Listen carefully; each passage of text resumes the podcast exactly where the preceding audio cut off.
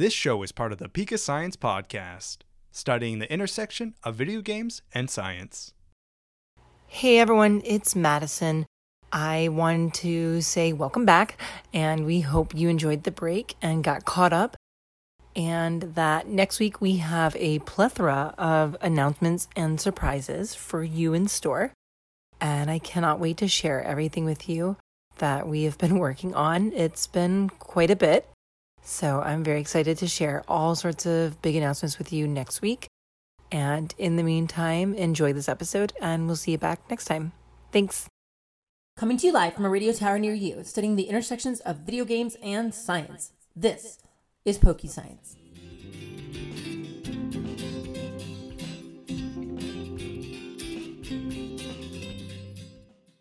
Welcome everyone to a special Q&A episode of PokeScience. I'm one of your co-hosts, Dr. Ray, scientist, artist, and Poke fan. I'm joined by some of my fellow co-hosts today who are Kirsten, who's a scientist and Poke fan too. And Chelsea, um, also a Poke fan and scientist. Our special guest today, who we welcome back to the show, is Max Reynolds, a master's candidate at the University of Wisconsin Madison. He's joining us today after his debut episode of PokeScience titled Converging Divergencies to answer some listener questions related to evolution and Pokemon. Well, then, shall we, my dear co hosts and guests, get started? Let's do it. Woot woot. Yeah, let's go. Yeah, sorry. I was That's okay. I also have like a bazillion yeah. tabs. Let's begin. So I think uh, that's Chelsea first, if you would like to begin. So, Will, whose favorite Pokemon is Dwebble, which actually is just a really adorable Pokemon, they asked, why did Wiglet evolve to be white? Surely its shiny form would make more sense. Yeah, we talked a lot, a little bit about um, parallel evolution of Wiglet and Wugtrio last episode. Um, I don't know. I was a little stuck on this because animals just have tons of different phenotypes to match their environments. And to me, the sand in Paldea kind of looks more white than yellow. So I think white could totally make sense. And so I think it does make more sense that it's white and maybe it's shiny is kind of the odd one out.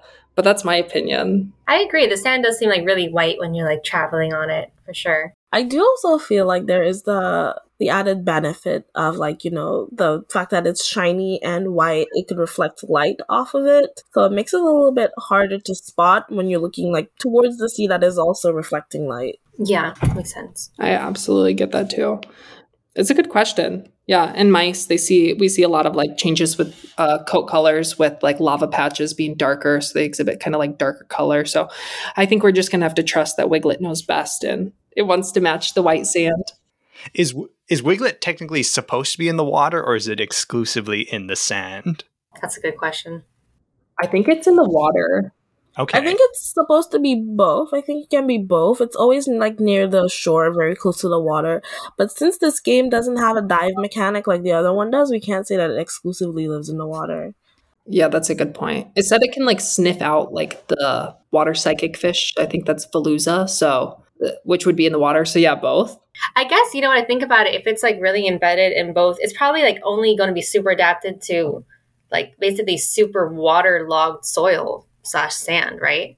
You know, like some plants like have to be like in really fast draining uh, soil. I guess something kind of similar. Just like very very salty water. Super cool. Yeah, I bring it up because I think about some fish that have like their white bellies, or when you're looking at fish in the water from from like the bottom up, it looks more like the the top of the water and the sun, and like that's why fish some fish have white bellies. But also, I'm just thinking maybe like Wiglet is trying to blend into like certain surroundings in the water that I'm not aware of. Yeah, that's a But good point too. Like maybe looking at the water glare makes it want to be extra white, you know, from a, a aerial perspective. So the next question we have is sent in by Silver, whose favorite Pokemon is Dunsparce. And Silver asks, what Pokemon, in your opinion, deserves to have a baby evolution like Igglybuff, Tyrogue, and Toxel that doesn't currently have one? And this person thinks Torkoal. That's like the cutest answer. And then there's that new for the DLC, the turtleish Pokemon that was just kind of revealed to us to have a first form evolution compared to the one that's like on the cover, you know, the crystal like uh tortoise. So it's good timing for that, I guess. Um I don't really love a lot of the baby Pokemon. But I was thinking along those same lines, like maybe back to Gen 3, like Tropius would be really cute, like a little baby Brontosaurus. Yeah, what do y'all think? Yeah. I guess one thing that we should be thinking about is, you know, like kind of putting this from like an evolutionary perspective, like a, grounded in like biological evolution.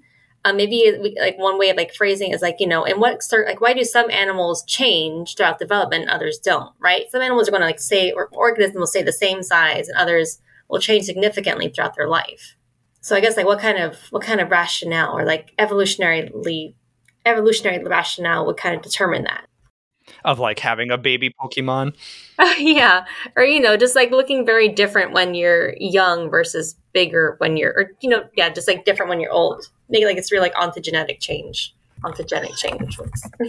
Absolutely. Um, I was more so like, what's cute and what do I want to see in a little form? But you're totally right. Uh, so yeah, ontogenetic shifts are, if people who are not familiar, it's a very complicated word to just describe like a little, an animal, like a larval bass species, kind of eating different um, animals and living in a different area than it does when it's more sexually mature and an adult. So we see this a lot with like so they don't overlap directly on top of each other with certain insects. So like animals that have um, like a pupa stage, like a or we could say like a caterpie eating something different than like a butterfree. So there's not a good overlap between the adults and the juveniles. So that can be a good way to like ensure kind of like generational success. Um, but yeah, so but some of the babies look so similar that maybe they would overlap a lot.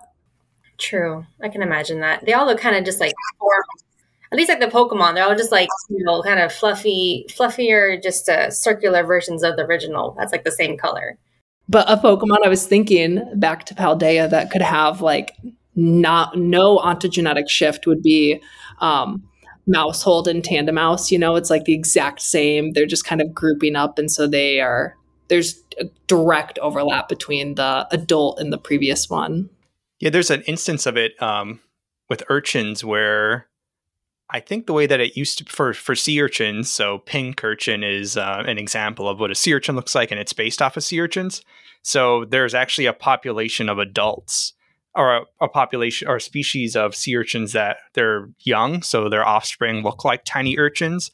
But then there's a um, different species that has larval forms that look completely different, and so that like that's an instance of um, where it's easier to have a bunch of like thousands and thousands of more different looking babies that can swim through the water than it is to have like a small amount of like tiny babies that look like you to survive this environment.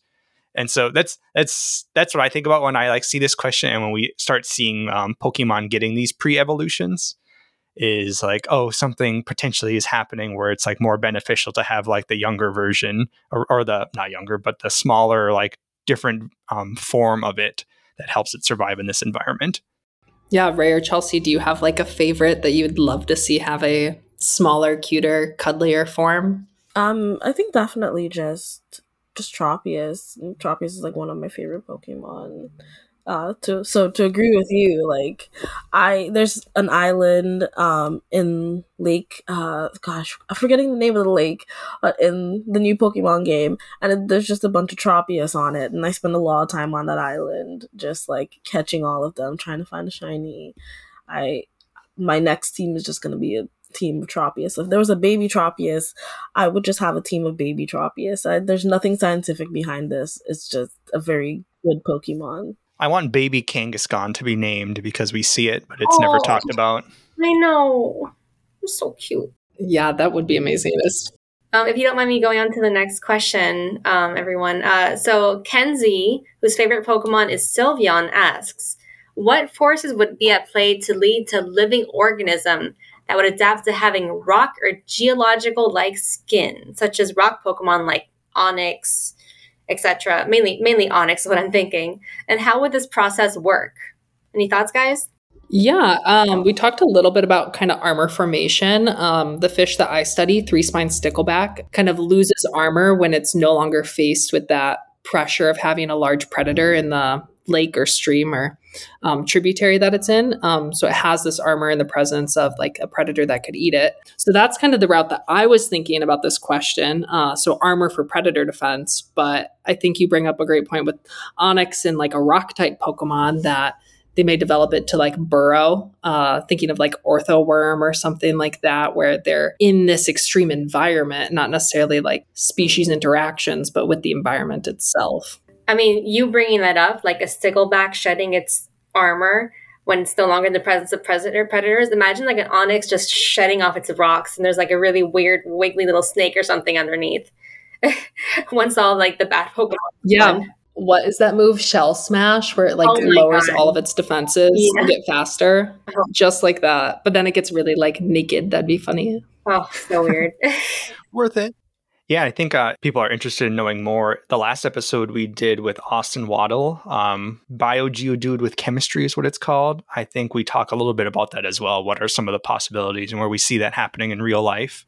Mm-hmm. And I guess we do have like, you know, we do have a lot of like real life analogs with, you know, not rock skin, but really, really hard skin. Like, you know, like we have like rhinoceroses, elephants, a lot of animals just have like really, really tough skin. Even obviously not as pangolins with their scales. Yeah. The next question is from Nick, whose favorite Pokemon is Turtwig. What are your thoughts on the idea that Pokemon in the wild evolved to fill an ecological niche? Yeah, this one was interesting. Um, they also mentioned how like in there's one anime episode with a really old Treecko and you see it has like a cane. It's really precious. Um, and kind of like why does that Treecko not evolve further on? I think it's a really good question. And like I think of Scarlet and Violet because it's just on my mind. I've also been doing some of the Tera raids again. So I'm it's at the front of everything. But like when you encounter like one group of Pokemon, there's often like an Ampharos, like a single one, and then like a bunch of little Mareep. Like it's kind of like protecting them in this family dynamic. So that's where I'm thinking like, why do some Pokemon not evolve? And it's maybe like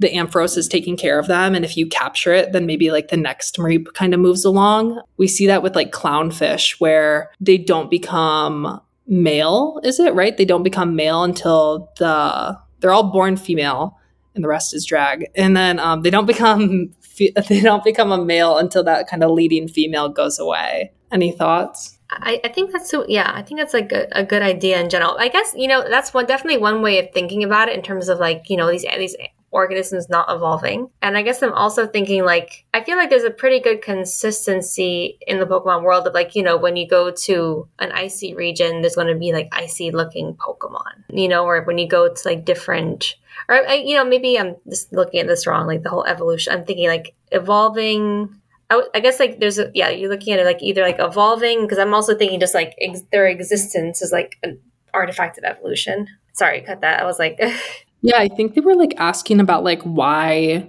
like the level 50 Tentacool wouldn't become a Tentacruel. And I was thinking, yeah, like a parent taking care of its offspring or like group dynamics. Mm-hmm. Yeah, I guess it's if we think about Pokemon level as being age, mm-hmm. it kind of makes some sense where like you have Pokemon that have been around for a long time. And so they have these high levels. It was only this past couple weeks that I learned that there's a um, a level 100 Gyarados apparently in some in one of the games that you can catch. And it's like within a it's in like a resort or something in the resort pond. And it's like oh it's if it's the only pokemon there or like the only high level pokemon there that's been around for a long time like it makes sense that it filled that niche by by just existing and living off of whatever else is in there. And it's the strongest so it's the apex predator. Mm. but it's hard yeah it's hard for me to think about it uh, of how it directly translates. But i like your idea too max yeah, I'd have to do some fact checking on the clownfish, but kind of like unless there's a need to kind of be the top um like in the group, I guess, you know, like not all ants are reproducing or not all bees are reproducing. Mm. They're just mm. letting that be to the queen and her consorts. And so, like everyone else, if you imagine like the non mating ants are like level uh, first stage evolution, and then the next or second stage evolution like until the need arises they kind of stay at the first because it makes yeah, it seem really also- easy but i would imagine that like oh yeah go ahead oh no it's just like what, what we're bringing up it's like you know yeah like maybe the smaller pokemon uh, maybe they use less resources and b maybe evolution is also like energetically costly and you know like there's not enough room in the group for everyone for all the pokemon to to evolve because like there's not enough resources in the area. Yeah, that's what I was thinking. That it's probably really energetically costly, even though it Mhm. doesn't seem like it in the games. Mhm. That It's, It's like a stressful event. Yeah, and Yeah. it's so long. yeah. I was just playing Let's- let's Pokemon B Sun again, and like, yeah, the evolution like uh little clip for it is like forty seconds long Mhm. each time. Honestly, I have to watch the whole thing though. I just get so excited. okay, well, thank you so much for that answer, Max. Um, so I so we have uh, several questions coming up uh, from Justin, whose favorite Pokemon is Dragonite, and I thought I thought this question was just so interesting and cool. Um, uh, so what what forces? The first question that uh, that they asked is what forces would cause a creature like Blastoise to evolve and develop water cannons, and how could that happen through natural selection? Yeah, Kirsten, you seemed really excited. Do you want to take a quick stab? oh my god, I saw this question. I was like, Max, I can't wait for us to talk about this. This is so cool. Um, oh yeah, oh, yeah, but well, okay, sorry guys. I just uh, I have to interject and just give my feelings about this because you know Blastoise is just super super cool, and there are a few different analogs in nature. Like when you can go to a Wikipedia page that's called projectile use by non uh, by non human organisms, and they have a lot of different examples. Like you know, like we've all heard of like, for example, there's lizards, if I'm not mistaken, that can shoot blood from their eyes, right? Um, and there's other organisms that you know can shoot out poison or toxins. And my understanding of the mechanisms of how this happens is like different depending on what group we're talking about. But I guess my my the thing that I'm imagining, which might not be, you know, how much of this is going to be grounded in reality, really, is like I'm imagining there's some kind of like sack or something behind the cannons that can be like executed really, really fills up with water and then would like contract to thrust out the water at like a really high speed. But I definitely recommend checking out that uh this page. There's a lot of examples. There's like the pistol shrimp, which can just like punch basically really, really, really fast underwater. There's uh, the archerfish that has a mouth like a squirt gun that can shoot a jet of water up to five feet. Look at those videos on YouTube; they're amazing. Yeah, like I guess if Blastoise was just too slow, even though when it starts spinning, it's pretty fast. Um, but True. yeah, to maybe like take out like if Blastoise is also like a predator at the top of the food chain or food web, that um to kind of like shoot down its prey so it can kind of get after them. Yeah, and you know it's interesting that whole thing about like, yeah, like Blastoise actually moves pretty fast. It's like the same thing as like hippos because like hippo you you wouldn't expect the hippo to be super fast, but those they can go like 20 miles an hour. Um, so it's just very awesome. kind of going off going off of that, uh, it's like we also assume that Blastoise is like shooting just pure water at people, but maybe it's like a weird Blastoise fluid that it creates. Oh that no. I'm sure if we were going to analyze it, we would find some Blastoise Ew. DNA. I think about this because you brought up the lizard shoot like shooting blood out of their eyes, and I think Yeah. about other creatures that like shoot things or Mhm. like uh like projectile things. It's I wonder if it's like a Blastoise produced fluid then that's Uh, water like. Weird. It's like a mucus or Because where is it coming? Where's the water coming from? Or maybe it like uh, it like drinks water and then like w- it has an organ that like puts water into like or a fluid back into like a separate bag, and what, then what, that's what what, if it shoots. it's like a bladder? yes, yes, like a it has like a water bladder. I was thinking just a bladder. Oh yes, that, that that's another possibility. Sorry. Because like that to me that makes sense of like how it could Yeah. evolve like a a separate organ for that. Yeah, maybe it's just like a dialysis tube. It's just like the. Oh my god. that is too funny. Uh, so uh, Justin asked uh, the second question. Justin asked is what could theoretically cause a Pokemon like Eevee to develop the ability to evolve slash metamorphize into different things. For example, like what might may have caused it, the adaptation to actually change into like a variety of different branches of evolutions, as opposed to one thing like Magikarp, for example, which will evolve into Gyarados. Yeah, I was super jazzed about this question because, like I mentioned, the fish that I studied, three spine stickleback, and kind of it has um, armor and spines in some environments where there are predators and some where there's not. There's also a bunch of different, uh, we call them ecotypes. So, like when an animal can kind of modify its um, morphology or phenotype, what it looks like, into extreme variations depending on the environment that it's in, or like the predators around it, or um, any number of variables or things interacting with it. And so like it looks different when there's when it's in a lake versus a stream versus the ocean versus a lake with predators or a lake without predators, a whole host of things. And so I kind of view my fish as like a little Eevee yeah, analog, mm. um, where depending on its environment, it's changing so much. And we see this with not only color, um, size, uh, aggression levels, and animals. So I think it's a fantastic question. Do you guys have any of your own favorite examples or other thoughts on kind of like maybe the standing variation, the standing genetic variation of an Eevee uh, being selected in different ways? I really like that that use of the standing genetic variation. Like they just might have so much more variation than uh, other Pokemon. Really mobile genomes.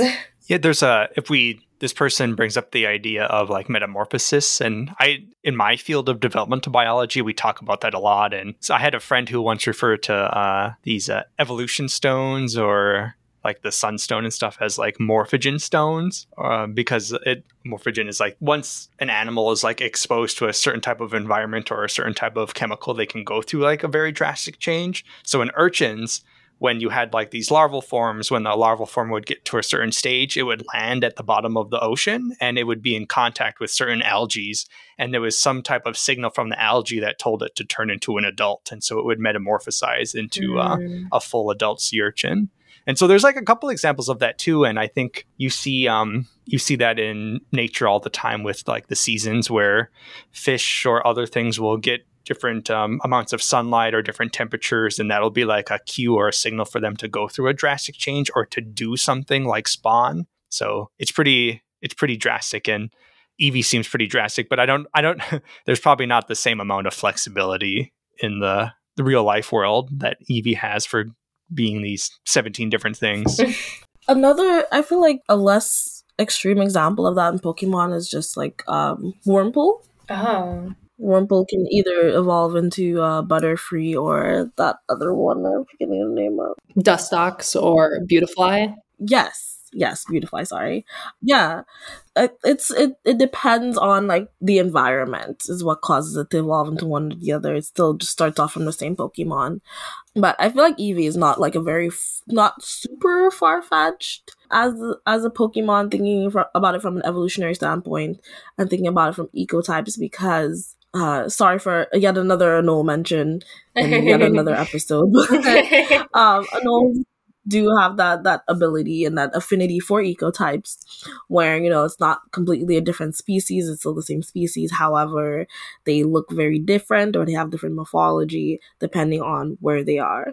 Like with the Anoles from my home island, there's like several different geographic variations. Um, one of them is actually a lot smaller than the others would be because that is better suited for the environment that it's in. But they can still all interbreed. They're still like the same species. They just look different and act different depending on where they are.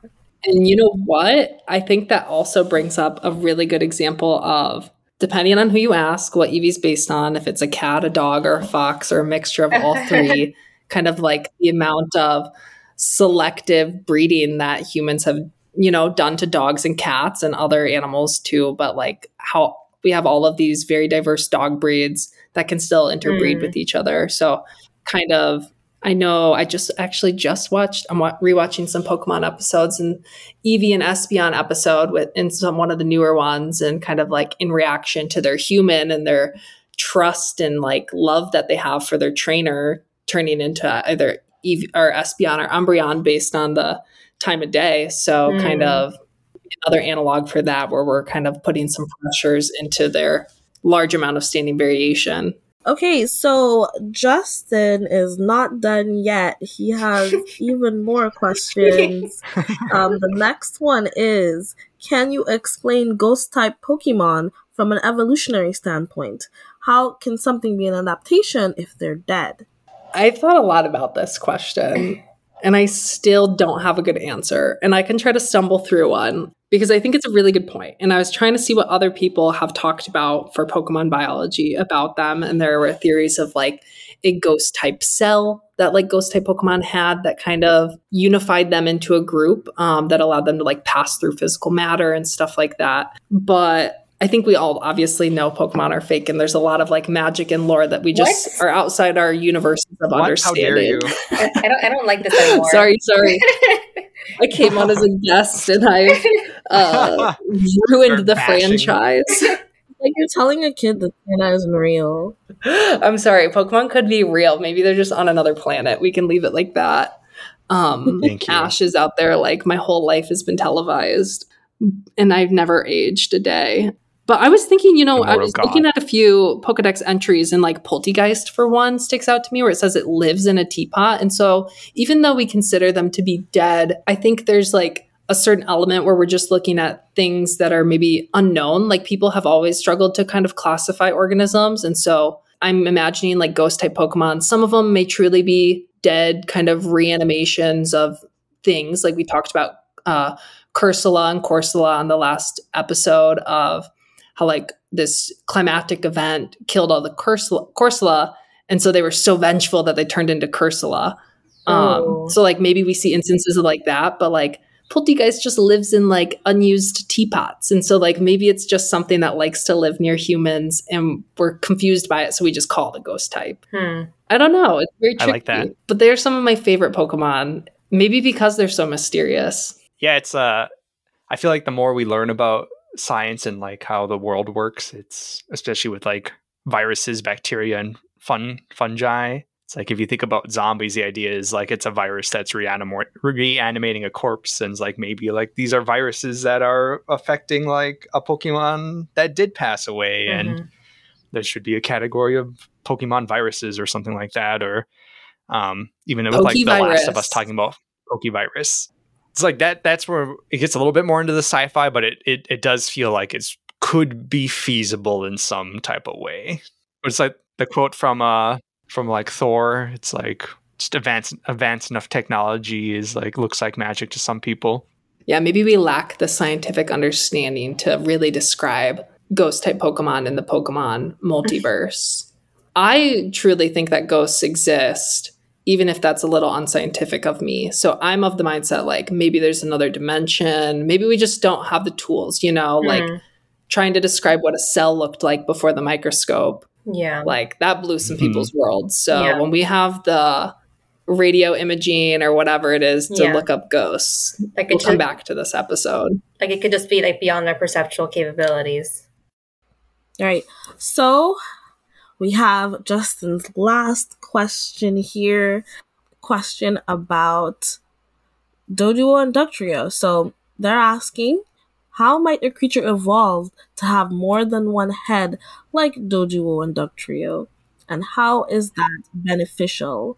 Wouldn't they fight? Wouldn't the heads fight with each other?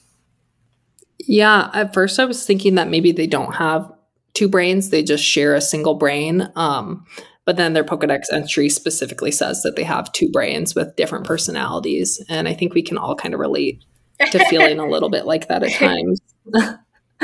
um, because my first thought was like butterflies and other kind of insects have eye spots so that if a predator attacks them, they're not attacking the vital organs, they're attacking the wing or something that may grow back or may cause less serious injury. And so that was my first thought. Like one is a decoy head and one is the real head. But if they both have brains, that could still be true. Like maybe it only needs one brain to live. Yeah, I definitely remember like Doduo's entry saying either Do- Doduo or Dugtrio's entry saying that sometimes the heads fight with each other. One of the entries said that in like an earlier Pokemon game. Like they do get upset and fight with each other. So that like that is a really good question now that I'm thinking about it. Maybe it's like really social animals, and that way they, you know, they always To, have like a keep friend. each other company. Yeah. I was to say going back to the the topic of human impact, it could because like there are two headed snakes and like two other- other two headed like animals that we encounter. They're rare, but maybe it's a situation where humans Hmm. wa- liked the Oh. two headed duo or duck trio, and they're like, let's keep these around and like help them and raise them in more like less lethal environments so they survive. Definitely. Or like, I don't know, it does kind of seem nice to never be alone, which is cute. Mhm. And like if one were to take a nap, you know, and the other one's kind of like remaining vigilant and watching for predators, um, that would be a huge evolutionary advantage. Like you bend down and get food from the ground while the other one watches. Like you're constantly Yeah. and you both are have the same like you don't want a predator to get you. Sometimes in nature, you'll be like, oh, we kind of want a predator to attack the sick thing and not us. Mm-hmm. Kind of like we want to survive, you know? Mm-hmm. But you're the same animal. So you like have the exact same interests at heart, even if there's a little bit of fighting. By the way, I just, I, I looked up the word for, um, for being having multiple heads. It's polycephaly, which I thought was cool. Many heads. Mm-hmm. I think also it could be possible that it initially started off as like a mutation that wasn't supposed to like actually be passed on to any future members of the of the species.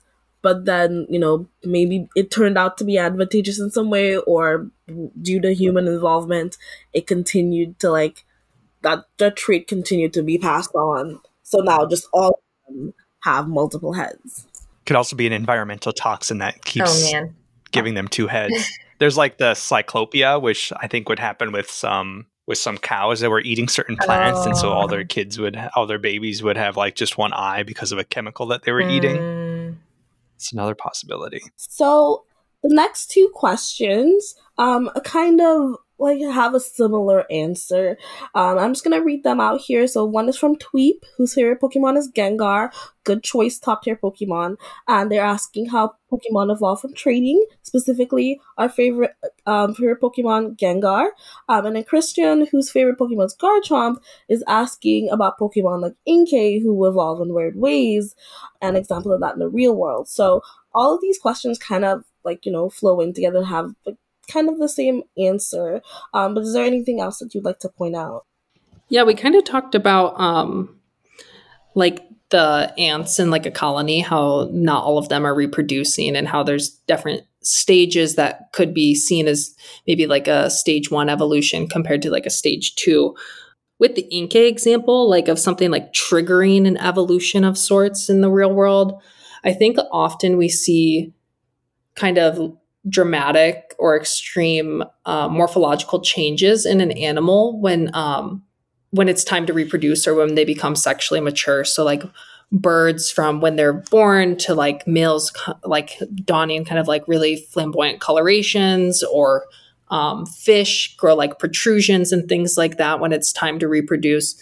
And maybe that's just to attract attention from the opposite sex um, and reproduce, or if it's to like actually build a nest or something like that. So I was thinking of like anadromous salmonids. So on the west coast, salmonids like salmons. If you've seen examples, like when they're in the ocean, they kind of look like a typical salmon. But then when it's time to migrate back to their natal spawning waters, which is where they were born, they kind of go through these extreme shifts where their mouths take on like a beak shape, they change colors, they don't eat. Um, you'll see them with like chunks of like skin missing and muscle missing because they're so overwhelmed by this like urge to reproduce and get back to their waters that they kind of like don't do anything else. So like long-winded way of saying like extreme examples and changing kind of like rapidly for animals would be kind of tied to reproduction in my mind. I just think that there's like a dangerous chemical in like when you like because you have to put the Pokemon in the Pokeballs and they go through like a computer system to like be traded. Is that right? Yep, dangerous yeah. chemical in there. Yeah. Have you guys had an episode about what goes on inside of a Pokeball? That I think maybe a, maybe the original cast like hypothesized about it, but I don't remember anything physics based or uh, science based, like really heavy science based going into it. Yeah. Yeah, need a physicist. They're like, tr- yeah, the process of getting transferred, transformed into like a beam of light might change their genetics a bit. Does this mean before trading was happening that there were never any Gengars around? That is interesting because you use that link cord in Hisui to kind of get a Gengar instead. But I wonder what that was like mimicking. Like, I don't know much about what a link cord actually is, besides that we back in the day used to have actual link cords to connect our Game Boy Colors to trade Pokemon. and I know that's the item based off that, but I don't know what's going on in the item in Hisui. Ferrando, whose favorite Pokemon is Raticate, says, I heard that beavers have iron deposits in their teeth. What caused the enamel to become that way? And I think this can be related to Pokemon because we have Pokemon like Raticate and Rattata and other um, Pokemon that have teeth or other external features like horns and stuff that probably have deposits of non-carbon based elements within them. Bibarel, Mhm, mhm. not a favorite of mine, but looked really cute actually in Hisui, I will say. Yeah, I was looking up a little bit about this because I didn't know specifically about beavers not being a um, the best mammalogist in the world or anything like that.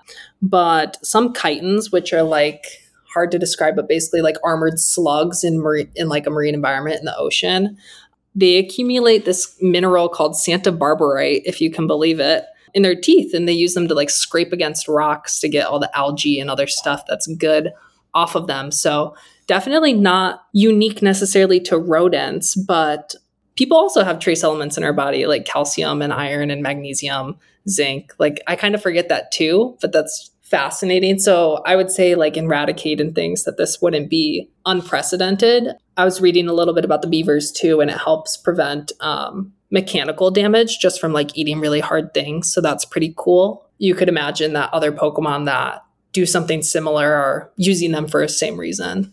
Alistair DX, whose favorite Pokemon is Passimian, asks Has Foongus adapted similarly to fungi in the real world? I've been learning more about fungus and bacteria, so this is something interesting to me. I am also not a fungi person. Um, kind of really pigeonholing myself into fish and other kind of vertebrates, but um, I would say that like even though I know they're not quite plants, um, knowing that they're different than like our traditional vascular plants, that plants or other animals or even like rocks kind of coincidentally looking like other animals isn't necessarily uncommon. I was thinking of um, you know those dolphin succulents. Have you guys seen those? Oh yeah, yeah. Yes. They kind of Mhm. look like a jumping dolphin, and clearly the succulent has never met a dolphin, and the dolphin's never met the succulent. So, kind of just like a coincidence that something looks like something else. Um, it is kind of cute that Foongus maybe was the inspiration for the Pokeball. It said this is yet to be determined. And then uh, the next question is a guy who plays Cuban Tres, whose famous, uh, whose uh, favorite Pokemon is Mewtwo, said, "What would be the closest scientific explanation to how Pikachu and Raichu generate and store electric energy?" Okay, now in my realm of fish, I guess, uh, Right. electric eels in the Amazon. like finally, I can speak on something. Have a series of organs. They have these. They have these three really cool organs that are kind of found along their body length that are used to generate electricity. And they do that by passing positively charged sodium ions into these potassium channels. So humans and other animals are full of electrical impulses, but they're just using that naturally occurring kind of signaling for electri- electricity in our bodies to kind of like store it and discharge it at will, which is really cool. And I didn't know this actually, but there's a whole genus called torpedo, which is like the coolest genus name I've ever heard of. A, tor- a torpedo genus of rays and other cartilaginous fishes, and they also like exhibit shock. So not just the electric eels, but fishes in general kind of do this to varying extents. Just the electric eel is the strongest shocker. I love that, and that's that's super cool. Well, y'all, that's all the questions that we had uh, for Max today. So, uh, thank you, Max, for coming and talking evolution with us again.